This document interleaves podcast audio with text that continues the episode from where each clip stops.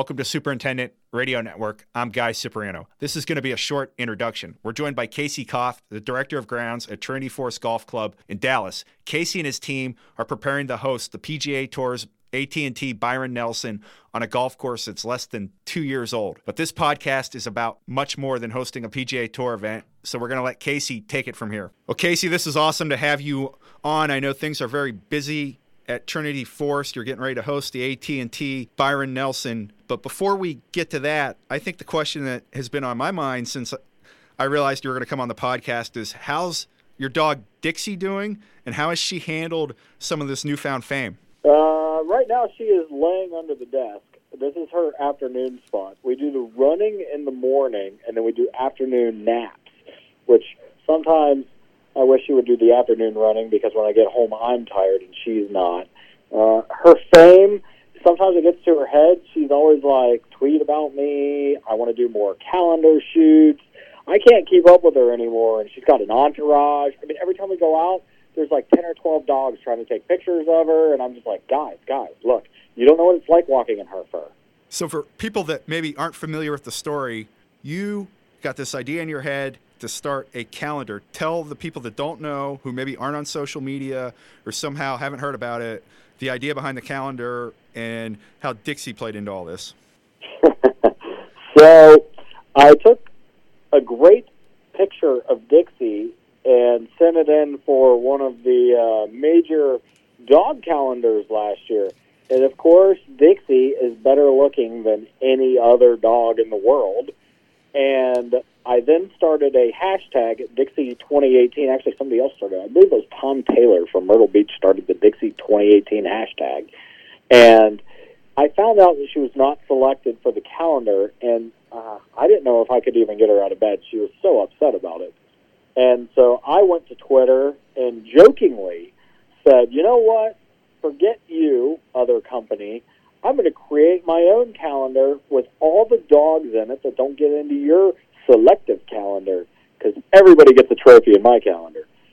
So it was totally a joke, and people started submitting me these pictures of their dog, and I'm thinking, oh man, I've got to. I don't know anything about doing a calendar. I don't know anything. What am I? What have I got myself into?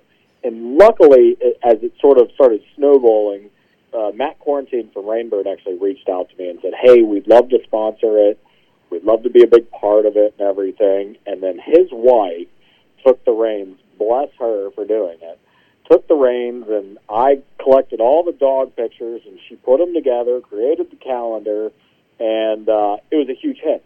Who doesn't want their dog to be in a calendar? And so this year, we've actually got even bigger plans. It's going to be great, and I'll do another big social media thing. Probably middle of the summer is when we're probably going to get after it, but a little more organized this year. But yep, that's how it came about. How many pictures did people send to you, and how did Dixie handle you staring at so many other dogs all the time?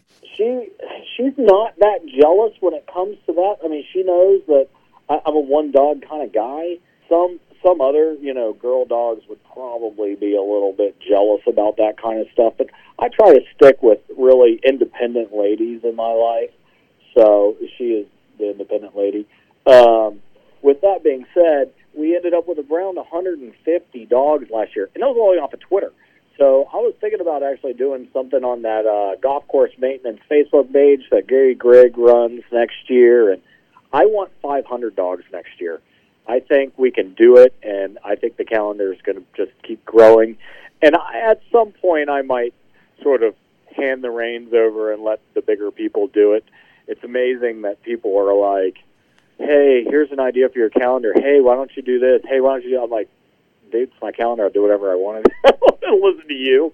So I, I don't really want to deal with that very much. It was a fun thing. I enjoy it. I think it's fun. People love their dogs. So I'll do it for at least one more year. And you were doing all this while preparing a golf course for its moment in the national spotlight. Yeah, yeah, and I, I, like I said, it was just something that I kind of took on, and we were doing the golf course, and uh, shoot, the golf course is only a year old. So I mean, believe me, there's plenty of work to be done still. And I just said, you know what, I'll create this calendar, and I'll I'll be a part of it. And I had fun with it, and it meant a lot to me. And in fact, I have the very first one ever made framed in my office right now. So uh, I took it really seriously. It was a big deal to me. You're a very savvy guy when it comes to technology and using social media, but did the response even surprise you? Did you realize that a few tweets and Facebook posts could lead to something like the calendar? No idea. I had no idea. And I mean, there's so many other things that happened because of the calendar that I'm not even going to get into that were just cool things in my life that have happened because of the calendar. And yeah, it was just pretty neat. I didn't expect it. I, it was, like I said, it was a joke, man. Like I joke a lot. If people know that on, if they read my social media posts, I don't take my life that seriously. And it turned into something that people really loved. And it's funny when people got their calendars, they're like tweeting pictures. Oh, my dog's third one down, third from the right, July, whatever, you know. And I'm just like, wow. Like people's like kids were like, oh, look, our dog's in the calendar. And so that was just neat. It was cool to see that I, people love their dogs, man. I mean, so people would send me pictures of their dogs like covered in mud and covered in water, and those were the good pictures. The other pictures for the other calendars, they're all these like beautiful staged pictures, and our pictures were normal life pictures. I liked it. I had I enjoyed it a lot, man.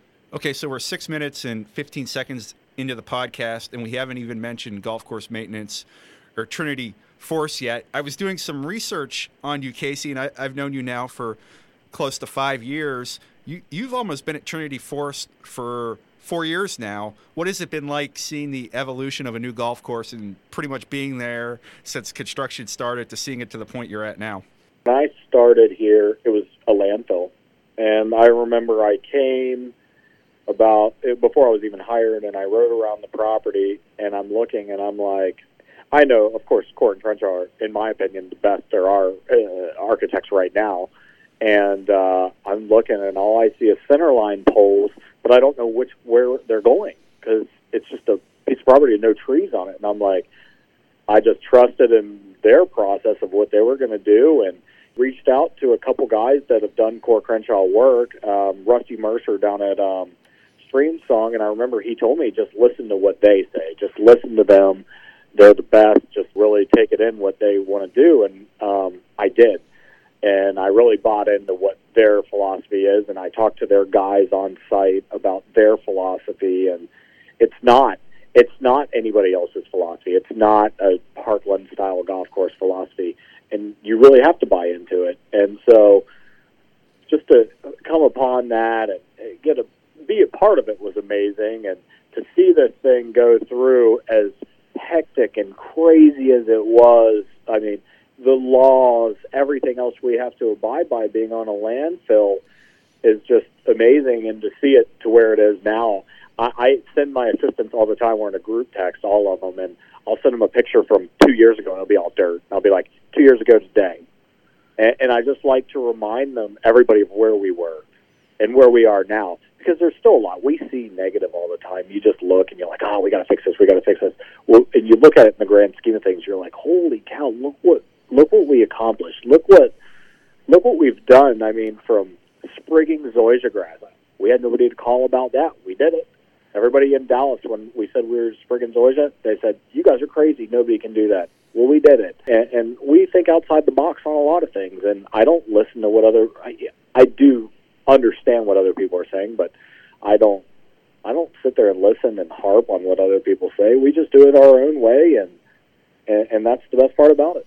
Trinity Forest is an amazing story. It's part of a gigantic reclamation project, really in the shadows of downtown Dallas. For people that aren't familiar, Kasey, describe the land and how the golf course is fitting into a bigger mission here.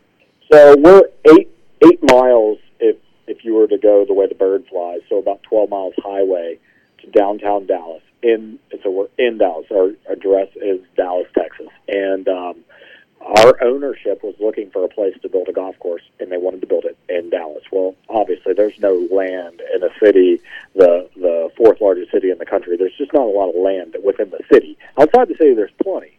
They wanted it to be in Dallas. So what they ended up finding was this landfill, and that's it. That's all the land. And well, they decided this would be a good good place, and they hired a good team of people that helped put this thing together. Even before I was here, for three years before I was here putting it together. And they had to go to the Texas uh, Commission for Environmental Quality. They basically had to write a book for us saying this is what you can and can't do in building a golf course on a landfill. So, like all this red tape that we had to go through, and actually, this is still city land. And what we've actually done is because a landfill has to be maintained forever. I mean, they close the landfill down, they still have to maintain it. We've taken that burden off the taxpayer as a private golf club. We now maintain this. We're operating on a 40 year lease from the city. But part of it is also this is not the best area of Dallas. And if you look at taxpayer money in Dallas, it's all north, hardly any south and I mean it's it's just a rough sort of neighborhood here, and just business is already starting to come this way. And, and just to bring business down here is a big thing. I mean, when I got down here, I, I'm not kidding. The nearest grocery store is eight nine miles away from where I'm at in the town, and I'm thinking, oh my gosh, how do these people get food? Where where does anybody? But you know what there is? There's a dollar menu at a fast food place, and there's a dollar menu. You know what I'm saying? So, and to get to get people to really turn, I think, in a neighborhood like that is you have to you have to provide healthy options and healthy. You, you have to really turn it that way and bring business into a neighborhood, and it's really helping that. I mean, I think you know it's not happening overnight, but I think in in, in a few years it's going to have a sort of East Lake property to it. It's going to be really neat. And we took a landfill that was just sitting here doing nothing and turned it into a, a golf course, a golf course that's going to host a golf tournament and bring even more money into the city. How does it change your perspective when you see some of the things that you saw and went through some of the neighborhoods near the golf course? I think many of us in the golf industry, when we go to properties, we're usually at clubs that are in the, the best part of town that are surrounded by homes that are you know 500,000 a million sometimes 2 3 3 million dollars what was it like for you seeing that perspective in urban Dallas when you got to your job at first it's it's almost shocking. You're kind of going around and you're just like, oh my gosh, you know, I saw this today, or I, I saw this at a you know the gas station down the street, or I remember one time because we when I first got here, all I had was some cars. We didn't have water or anything. There's like a little car wash about a mile down the road, and I remember going down there and there was dudes smoking crack outside the car wash, like no joke.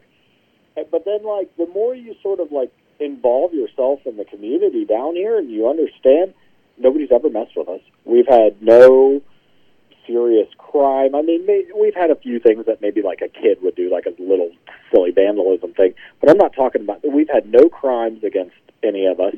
I'd say 85% of our staff is from this neighborhood, and I try to talk to them, and I, I ask them questions. I say, you know, what can we do to help down here? What what is a what is something that we can do, just maybe small, that we could help to turn it around or to you know maybe get us viewed because I don't want it to be an us versus them type mentality. Oh, there's the rich people over there. No, like we try to involve them. I we've had uh, recently some of the community leaders down here didn't want uh, sort of toxic uh, business coming into the area and I signed their petition for it. You know, like I just want to be a part of their community as well. I know I'm I'm never going to be able to relate to it totally. But we just wanted to have them know that this is an open arms place. We respect everybody down here as long as they respect us, and nobody's ever messed with us. It's actually been kind of an interesting um, relationship, if you will, especially for our department, because our department gets out into the community a little bit more, and we're more faces out there. But uh, I've seen some really interesting things down here, that's for sure. What was it like assembling your work team? And I take it you probably have some people on your crew that maybe had never been on a golf course or knew maybe nothing about golf when they started working at Trinity Forest. yeah, that's for sure. So when I was when I first accepted the job, I called Chad, who's now my golf course superintendent, immediately. In fact, when I first interviewed for the job, I called him because I knew he and I would see eye to eye on a lot of things. He was an intern for me at Atlanta Athletic Club the year of the PGA Championship, and was an assistant in North Carolina for a friend of mine um, who is a great mentor as well. So I said, you know, I'm going to call him. So I got him. I got James, our lead assistant. His parents were members at Country Club of Orlando, so I knew him personally from there. And everybody else that I hired as I went down at first was from either people that I know or people people's assistants of guys that I know. And then I ended up with Sarah, who just actually reached out to us and was at a smaller club in the north side of town. Just reached out to us, and we said, "Well, that's a go-getter." She just cold called us, said, "Hey, I'd love to be on a high-end property." Well, that's what we want. You know, we want people, people that do stuff like that. So we hired her, and once once my team was assembled, I was, in my opinion, it's the best team around. Then came hiring staff. That was not easy. Um, we've really settled down. We did a we had a lot of turnover in the very beginning, but I think everything's sort of calmed down now. In the past probably eight months, where we're we've got a really good staff. I think we've only had three of our we have about 35 and three of them worked on golf before this. So it it's a good thing that we can train them. But what the funny thing is is our golf course is so unique. I mean we have we have eight acres of greens which is crazy. And last year for the Byron Nelson when it was at Las Colinas, we sent crew members over to volunteer. So we'd send, you know, three over one morning, three over the next morning, three over so they could at least see what a golf tournament's like. And all they ever came back and said was, "Oh my gosh, their greens are so small." And I'm like, "No, their greens are normal." you don't understand like the scale of this place. We have 100 acres of fairways, you know, they have 30, and, and so they're like, they only had out three fairway mowers. You know, just for a normal fairway mow for us, we have to send out seven. So, but we don't have rough, so it's it's it's a different setup. But it was just interesting because you're hearing these questions because they've never seen golf, and it was fun though because we got to train them the way we wanted it to be, and really that's all they know. They only know the way we do it. So when everybody's watching on TV critiquing and kind of saying, "Oh, why did they do this? Why did they do that?" Well, it wasn't mistakes the crew made. It would have been mistakes that we made training the crew. So. You worked for one of the all-time legends in the industry, in Ken Mangum at Atlanta Athletic Club. How do, has that helped you establish what you're establishing at Trinity Forest? And do you ever go through your job thinking, you know, how would Ken handle this? Is he still a resource for you? And how has he been able to help you with such a unique situation that you have now? I still talk to Ken. I talked to Ken three days ago, I think, on the phone he's retired. He's loving life. Well, he's retired but working. He's retired, but I always see him at industry shows doing. I was he's always uh, uh, he's like he's like my dad. He retired and just keeps working. I'm like, uh, retired means stop working, go do something fun. But uh, Ken loves the industry, so I don't think he'll ever get out of it in whatever capacity he's in. But uh, no, I still talk to him. I think it's really interesting. When I worked for him, it was a mentor, a boss.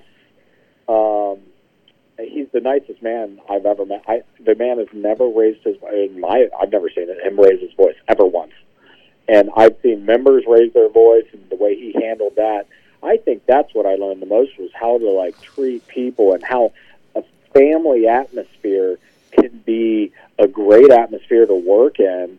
And that's what I try to do. Uh, agronomics, I mean, Atlanta to Dallas isn't really the same. You know, we kind of do our own thing over here. That's that's whatever that is. But really, what I learned from him was, and we instill that here is we're a family, and we're going to treat each other with a, like a family. And most people laugh at us, but we actually to each other, the assistants and everything, will say "I love you." We'll be like, "All right, love you, bye." And, and, and but that's the that's the environment we are here. We want everybody to feel included. We want every we have guys, girls, any color, skin, ethnicity, different countries, men, women, everything, you know? And we want that environment here. And that's what I learned from Ken. I learned that you don't have to be this boss in there stomping his feet and yelling and throwing stuff around. That's just not us. And we're never going to be like that. And we're not going to get worked up. And if something's wrong, we're going to come together and we're going to put a plan together to fix it because stomping around and yelling at people is not going to get anything done. And and we are all about trying to build respect with with each other. And I think, and now Ken and I, I think are friends. You know, I think we're more friends than we are even a mentor. And it's crazy because he's a couple years older than me, but like we talk like we're friends, and we talk about how's your family and how's we we don't talk like, hey, how's work going type thing. It, it's just the relationship changed. I it's I wouldn't trade it for anything. Speaking of industry legends, how surreal was it for you and your assistants to watch Ben Crenshaw and Bill Coore design a golf course and play a part in what they were doing? It was amazing. The guys are the best people, the best uh, men.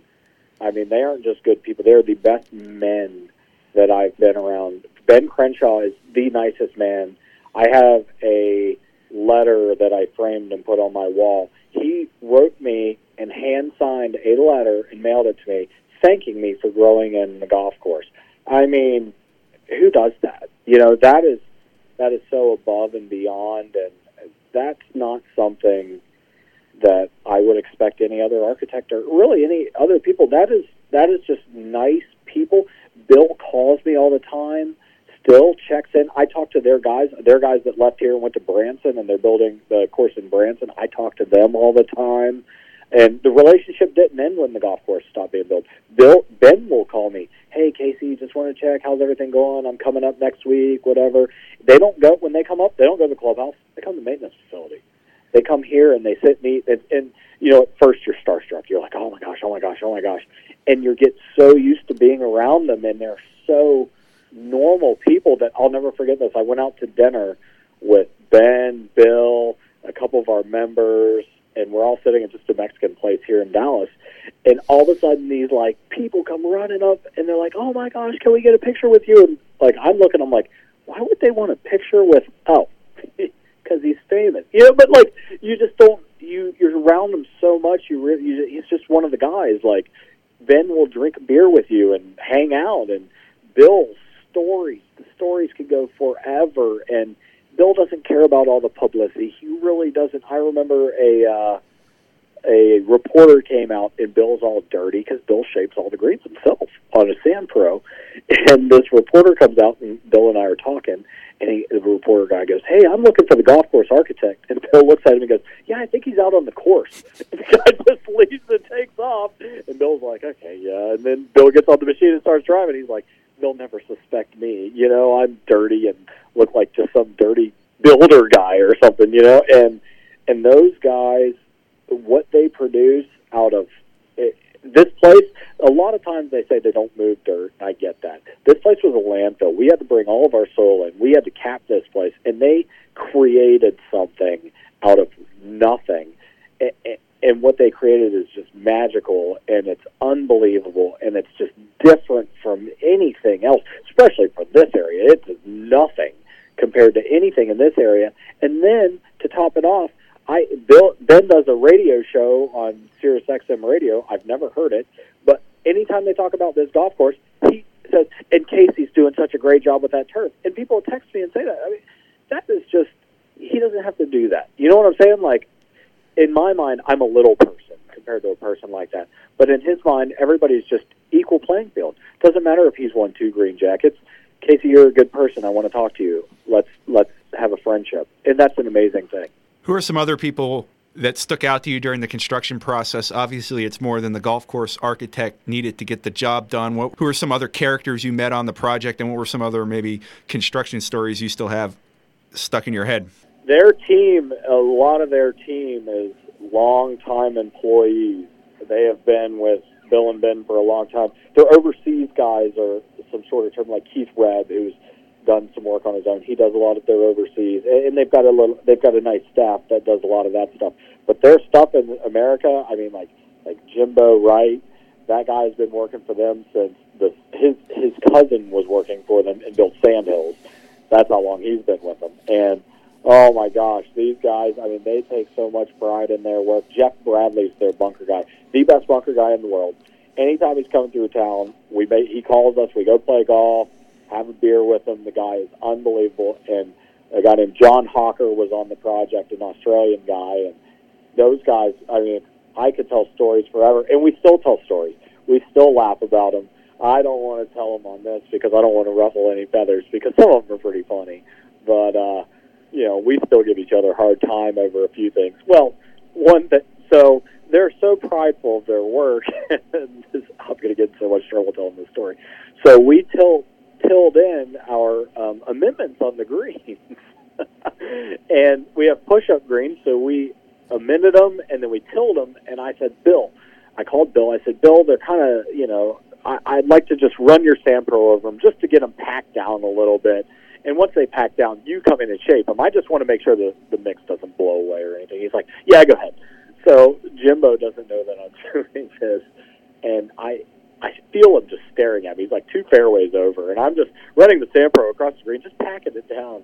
And he's stewing over it all night. I walk in the next morning. He stands up, stands, gets in my face. He goes, "I didn't want to tell talk to you in front of all these people." And I'm looking around. I'm like, "Well, you're talking to me in front of all these people." He goes, "You don't. You're not a shaper. You're out there trying to shape these greens." I said, "Whoa, man! Bill, Bill told me to do that." He goes, "No, he would never tell you to do that." And I said, "No, I just smoothed it out." He rides out there, sees it, and then comes in. and He goes, "Oh, oh yeah, that that's what you were doing. I I, I think what you're doing." and then, oh, one more. I gotta have one more. Dixie says hi. Um, Hi, Dixie. no, Jimbo is from Texas, and we're all sitting in there, and we're all watching the uh, the British Open at St Andrews, and Jordan is making a big run towards the end. He ended up bogeying 17. I think he lost by one, but he's making a big run. He's bombing in putts, and then there's one guy at the table. I'm not going to say who it is. That didn't want Jordan to win, and Jordan bogeys 17, and he and the guy's like quietly goes, "Nice." And Jimbo stands up, grabs his stuff, starts walking towards the door, turns around and looks back in the room, and he goes, "Man's working in Texas, cheering against Texas." And he just slams the door and walks. That was so funny. I was like, "This is great. This is something I will never forget." So, Kasey, a lot of us have seen pictures of the golf course on social media or some of the excellent videos that have been done about it. You're on the land every single day with your team. What's unique about Trinity Forest? And describe to our listeners what the golf course is like from your perspective. So we are every bit of our golf is built on a landfill. There are no trees on the golf course. All of the golf course was built with fill dirt that we had to basically we mined. We mined about 750,000 cubic yards of dirt, and it was built on top. So his shapers created a masterpiece out of fill dirt because we were not allowed to cut into the landfill cap. That was against the law. So that was a unique feature that probably nobody else really has to deal with. Um, with that being said, we're now just a link style golf course. Uh, no trees, not not a single tree on the golf course. There's a forest surrounding us that we can't touch, but on the landfill itself, no trees. We are 100% uh, all of our short grasses. It was called L1F. Now it's called Trinity Zoysia. They named it after us, which was nice. Yeah, how did you get Um, that? I was going to ask you about that. How, how did you get a zoysia grass named after your golf course?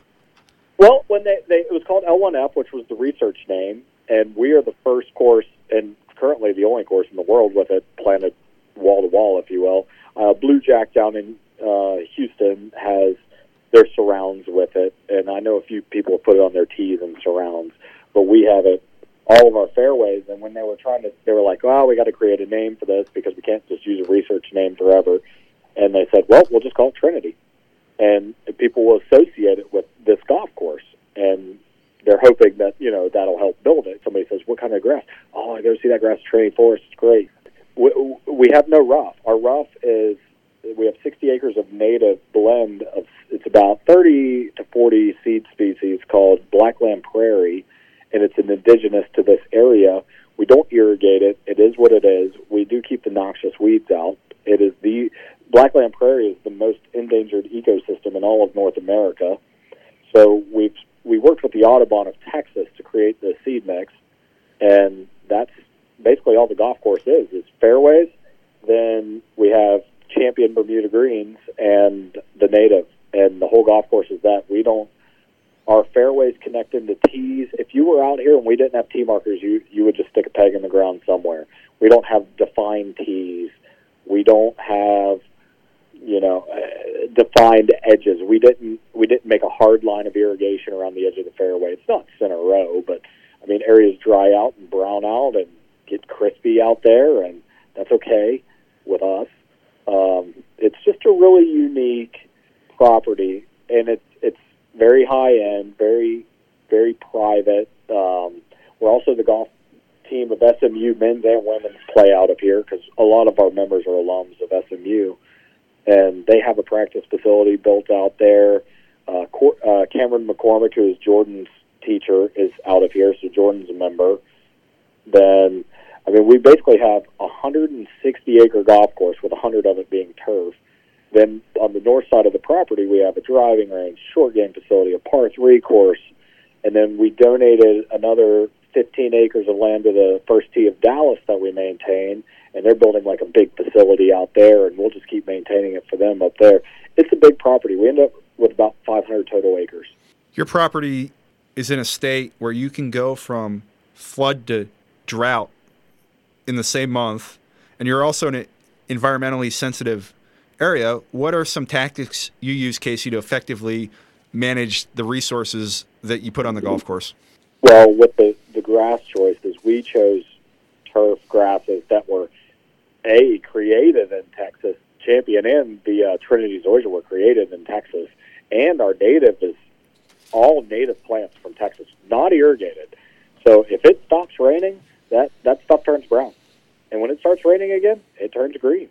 And our zoysia, I mean, we are we are really low inputs on it, low water, low fertility, because it just doesn't need a lot. And we play so firm and fast, we don't want it to be slow and spongy and wet. Um, and then the greens are mostly with them being champion. I mean, they're relatively low input. I mean, they're not they're not the lowest that you could possibly ever have, but they're not bent grass. And a lot of guys in Dallas are still bent grass. So I think with that, we're really doing well on the environmental side. In my opinion, we are.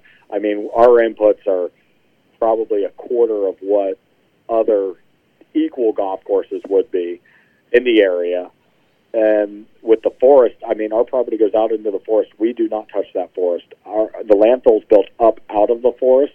Anytime it rains, the forest will actually flood, and it just goes down, and we just keep living our lives. I mean, we don't do anything to uh, manipulate any of that flooding, any of that. We really try to keep a light footprint. In fact, the Auto, Audubon of uh, Texas has a building that shares the road with our maintenance facility, and we actually have them come out and do quarterly uh, checks on our um, native and everything. So they'll do bird counts, animal counts on it, and, and I mean we pay them to do it, but they give us almost like if you had the USGA come to your golf course and write you a report, they'll write a report. Oh, this has been great. You know, now that this plant is coming up in your native, you're getting these birds coming in, or you know, now that it's been raining, or when we cut our native, this is a great thing. When we cut our native, the field mice are all in the native, and all the hawks and all the birds of prey come in, and all the snakes come in and eat them, and and it, it's it's it's kind of just a neat thing. It's a symbiotic thing and with our native, we actually, if you look at other areas that are trying to do prairie restoration, they don't really have manpower or anything, so it ends up getting overrun with noxious weeds. You end up Johnson grass, Bermuda grass.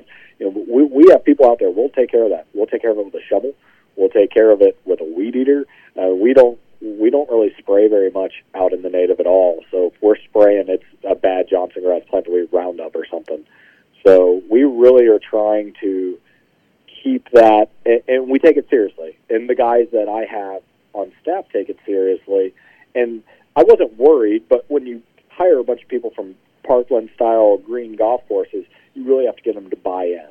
And they bought in, the membership is bought in. So once you get everybody to buy in, you can really do some great things in my mind. How fun has it been being involved in a project and at a place where you can do things completely different in your own way? Well, for me, because I am trying always be completely different in my own way, it's great. I have always been sort of an outside the box person. I think a lot of people might joke at me or make fun of me for that, and maybe I make fun of them by posting pictures and jest and saying, "Oh, look, driving on my greens today," or whatever I'm doing. I think it's a great thing. It's a good fit for somebody like me in the way that I think and the way that my team together thinks. And, you know, I, I think it would be a hard it's not an easy job. I think if you came from a course that is like this pristine thing all the time, it's hard for you to understand and to see. Uh, I've had other superintendents say, "Well, what about the broadleaves and the natives?" I was like, "Oh no, those aren't broadleaves." He's like, "Oh no, yeah, no, it's covered in clover and stuff." I was like, "No, that's that's what deer eat." Meaning, I don't care. That's good. The deer will eat it. It's good for them, you know. And, and they might they're thinking in their head, "Oh my God, how can you deal with this clover all over your native?" Or how can you? But to us, I mean, that's just part of it, and, and we're proud of it, and that's what I think separates us. And when I go to another golf course, I'm not going to critique their you know, beautifully green golf course. I get upset when my drive only goes 240 because it just plugs in the fairway. Okay, that was a lie. It's 225. Um, but you know, I like playing out here because when my ball hits the fairway, it goes another 75 yards, and I know other people like that. And, and I, I think it's nice too being on such a unique property because I don't have members that say, "Well, I played at X, Y, and Z course and it was like this," because there is no other course like us. So I don't get compared you know, whereas you know maybe a guy at the course down the street is compared to the guy across the town because all the members are shared, but we don't get that here because we are so unique and and and we're proud of it, and we really really love showing that, and we'll we'll brag about it. I think I think we might be a little arrogant about how unique we are, and that's okay because that's we're proud of it. What has it been like getting the golf course ready for a PGA Tour event? How do you want it playing for the pros? And have you had any guys come in, and what's been the reception from really high level players when they experience the course for the first time? The way I want the golf course to play doesn't matter. Um, the tour really um, has a mandate on what they want. They like it r- really firm. I mean, Paul Vermillion explained this to us in Kentucky last year. They really want a, a firm golf course, right, Kasey? And it sounds like you might be able to give it to them. Yeah, but as far as like overall playability, we're trying to get it firm and fast. You know, our green speeds aren't these crazy bragging. We ten and a half, eleven if it's not windy, because we have so much wind that if you you don't want play to stop for balls rolling off the green. So ten and a half for us is a great green speed, even for the tour. That's what they're going to have them at. Going to all depend on weather here. Our problem is our May date. May is typically a very wet month in Dallas. So, you know, if we get a lot of rain and it doesn't play like it's supposed to, they might go pretty low. I don't care. I don't care what they shoot. Somebody, it doesn't matter. Somebody's going to walk away with a million bucks no matter what happens. Um, but I'd love to see it play the way it's supposed to play. Water off, just balls running all over the place. You know, Green's receptive for good shots, and, and I think I think some of the reaction for the people that played in the very beginning were brand new greens. Of course, balls are bouncing everywhere and they were like, "Oh, this place is just too hard." And I think as people, as the greens have softened up a little bit, people are now like, "Wow, this is fun." You know, this is different. Uh, even pros, I've heard, you know, interesting comments from pros because you don't play it like you play a normal golf course. A lot of holes, you don't aim at the fl- the flag. You aim 25 yards left of the flag, and you'll end up 10 feet from the flag. But if you aim at the flag, you're going to be dead. So it's going to be you know, guys like Jordan that play here, Jordan Hunter Mahan plays here all the time. You get those guys, they're to, well, if they're hitting the ball well, they'll kill everybody out here because they know it. It's going to be one of those courses where I think the caddies are going to have a lot of work to do with the amount of wind, with the, okay, boss, you need to aim. How do you tell a tour pro with an eight iron in his hand, you need to aim 15 yards left of the pin? Those guys are used to saying, all right, just put it right next to the pin. It just stops right there, and I go tap it for birdie. That's where they're going to have to they're going to have to switch their brains a little bit and get out of that aim, hit it there, it stops, hit it there, it stops because that's not what it is out here. We'll have 100 yard wide fairway, and you want to play it in a really a 15 yard wide area if you want the best angle at the pin. Bill and Ben gave you the whole fairway. Hit it wherever you want out there. But if you're not hitting it in that one spot, you're not going to make birdie because you're coming in at the wrong angle. You're going to hit across a hill. You're going to make pars. Pars aren't going to win a tournament, though. So it, it's really neat, and that that was a neat thing about being a part of this project and seeing it is you see how to play golf the way I think golf should be played, which is backwards. You don't just stand on a tee and say, "Okay, hit that little tiny fairway." Okay, I did that. Now I'm in this little tiny fairway. Okay, now hit it at that little tiny green and when you hit it there, it's going to stop right beside the hole. You know that that to me isn't fun. This is hit it wherever you want, but you need to think about the pin's there. I need to put it on the right side of the fairway because the pin's there if I really want to get to that pin. And I just I'm going to be really excited to see the, the pros go at it that way because a lot of them aren't used to it. But then I think it eliminates the long ball hitter 100%, and it brings in the guy who can hit his ball sort of in that 15 yard area and then can hit his next eight iron to where he wants it. The long ball hitter is just going to have bad angles all day and be really annoyed. Last thing here, Kasey. We're recording this a few weeks before the Byron Nelson. How do you feel right now? I take it a guy like you probably doesn't get too nervous about hosting a tournament. How do you feel? Are you excited? Do you feel a tremendous sense of pride? Are there some jitters? How does somebody that thinks a little bit differently like you feel when such a big moment is about to arrive? Of course, there's nerves. You really just don't want to mess anything up. Anybody that wants to know what that's like, I've already done that once before at a golf tournament. It was all over the Golf Channel. I don't need that again in my life. Um, people that know that are listening to this can figure that one out. Um, so I, I, I think the biggest thing that I it worries me that you can't do anything about is the weather, and I'm sure anybody else that hosts a tournament would say that. But being a spring, a late spring event on a warm season turf golf course is nerve wracking. Like our average last frost date is March 5th. We just had a frost on April 15th. So what do you do? You know, you say you know, currently our greens are semi dormant. They're Bermuda now dormant greens on Bermuda are great to putt on, but I prefer them not to be dormant. so that that's kind of an interesting thing. And having a tournament that I had before at the end of the summer, everything you're doing, you're grooming the grass, you're doing all those things, and you're building up to the tournament. Well, here, you're just coming out of dormancy. You're just like, come on, come out of dormancy. So I think that's the biggest thing.